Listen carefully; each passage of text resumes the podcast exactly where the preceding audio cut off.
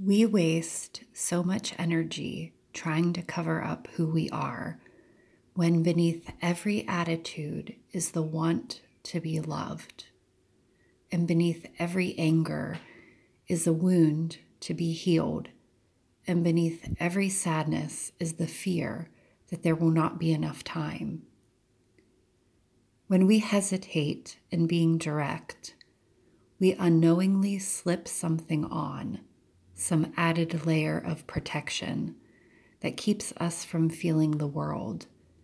And often that thin covering is the beginning of a loneliness which, if not put down, diminishes our chances of joy.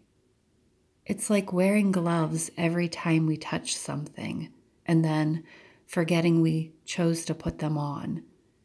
We complain that nothing feels quite real our challenge each day is not to get dressed to face the world, but to unglove ourselves so that the doorknob feels cold and the car handle feels wet and the kiss goodbye feels like the lips of another being, soft and unrepeatable.